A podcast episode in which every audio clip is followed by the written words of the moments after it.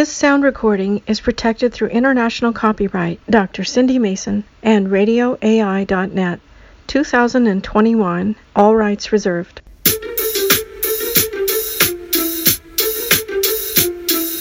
Radio AI.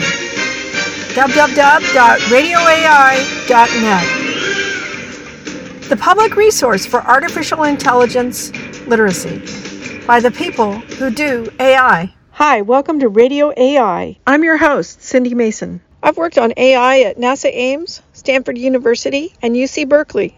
Did you know that the FBI predicts in the next five years the number one problem facing all of us anywhere in the world will be deep fakes? How your data is collected and how it's used is a big part of that. It's all part of what you might call the great digital hustle. In this two part radio AI series, we're going to talk about the ethics of data collection and AI.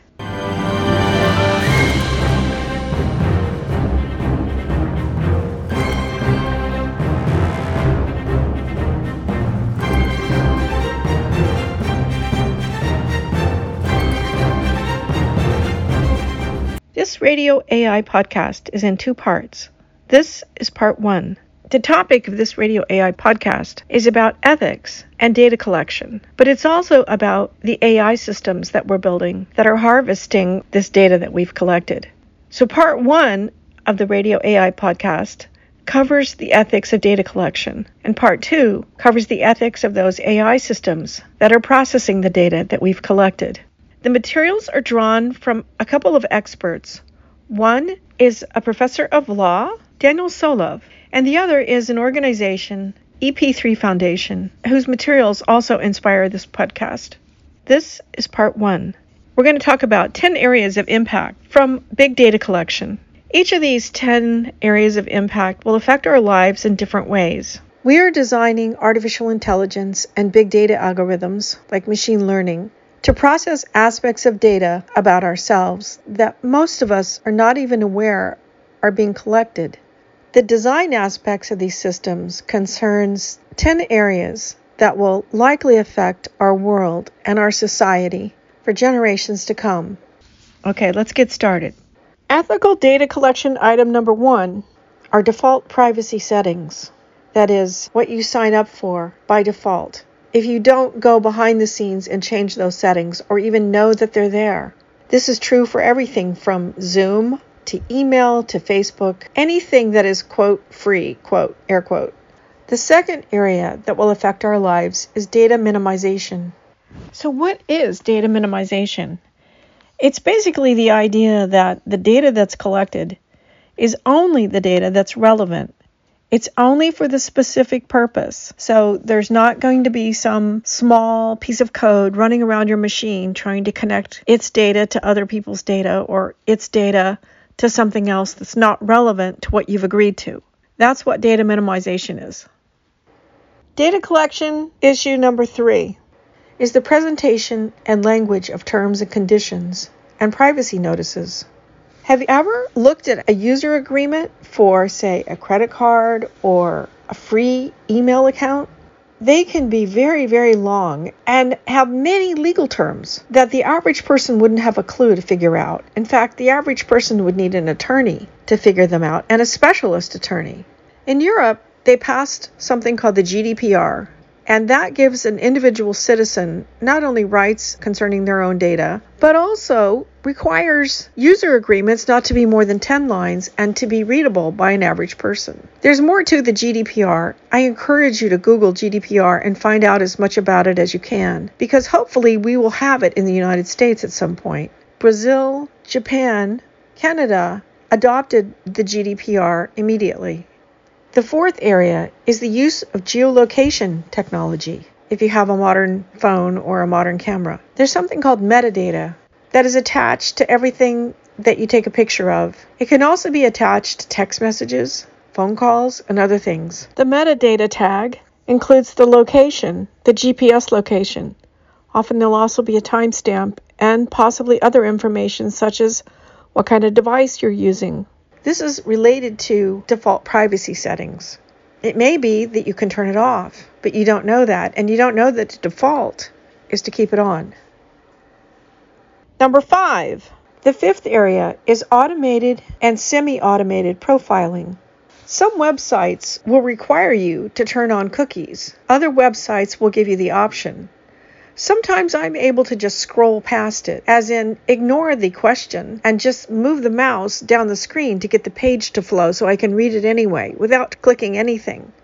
Number six in the list of 10 data collection issues is transparency. Transparency of paid for activity, such as who paid for this marketing and who paid for this product to be located on this page.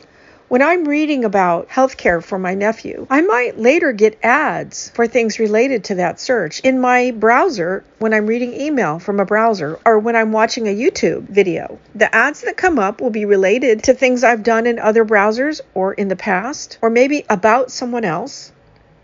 Number seven, the seventh area is the sharing and resale of data. I think that's basically what it says the data that gets collected in the cookies and the, like the geolocation, all the things we've just talked about, that data is described often in a user agreement that's very, very long and that you probably can't understand. And it is sold and resold for profit by companies. If you look up Google's legal affiliation, they're actually a marketing company.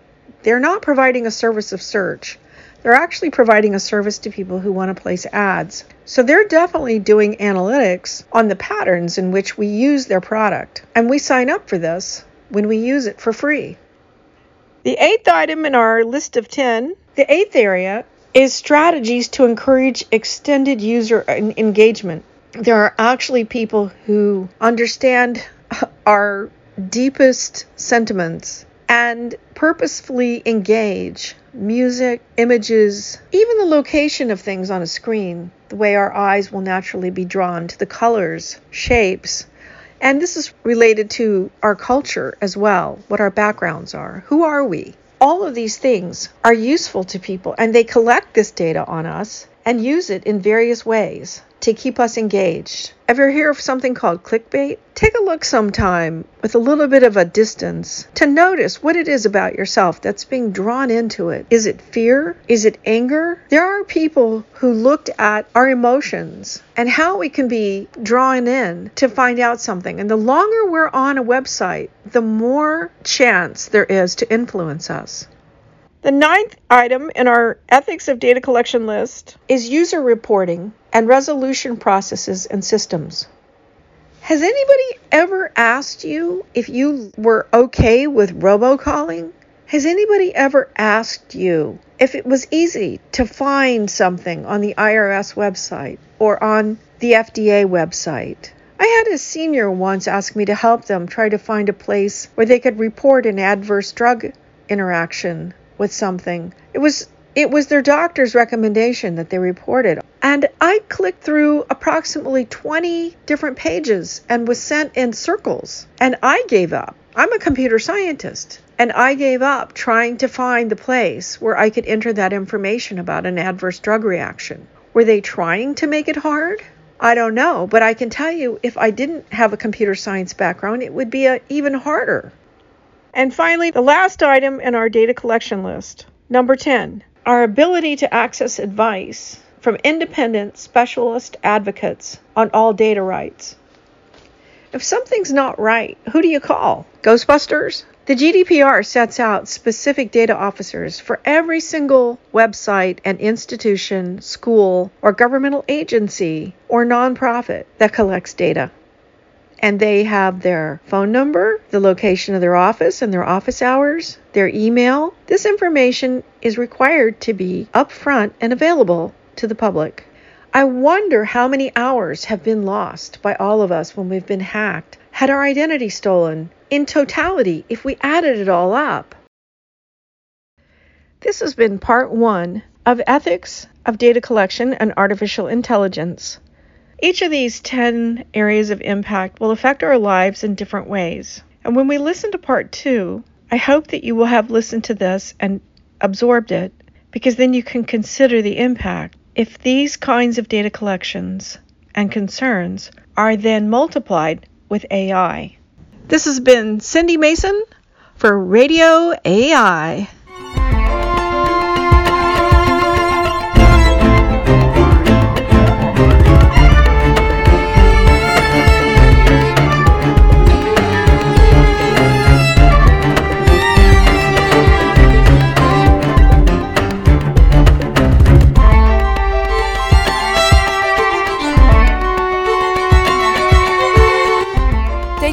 More cool Radio AI podcasts.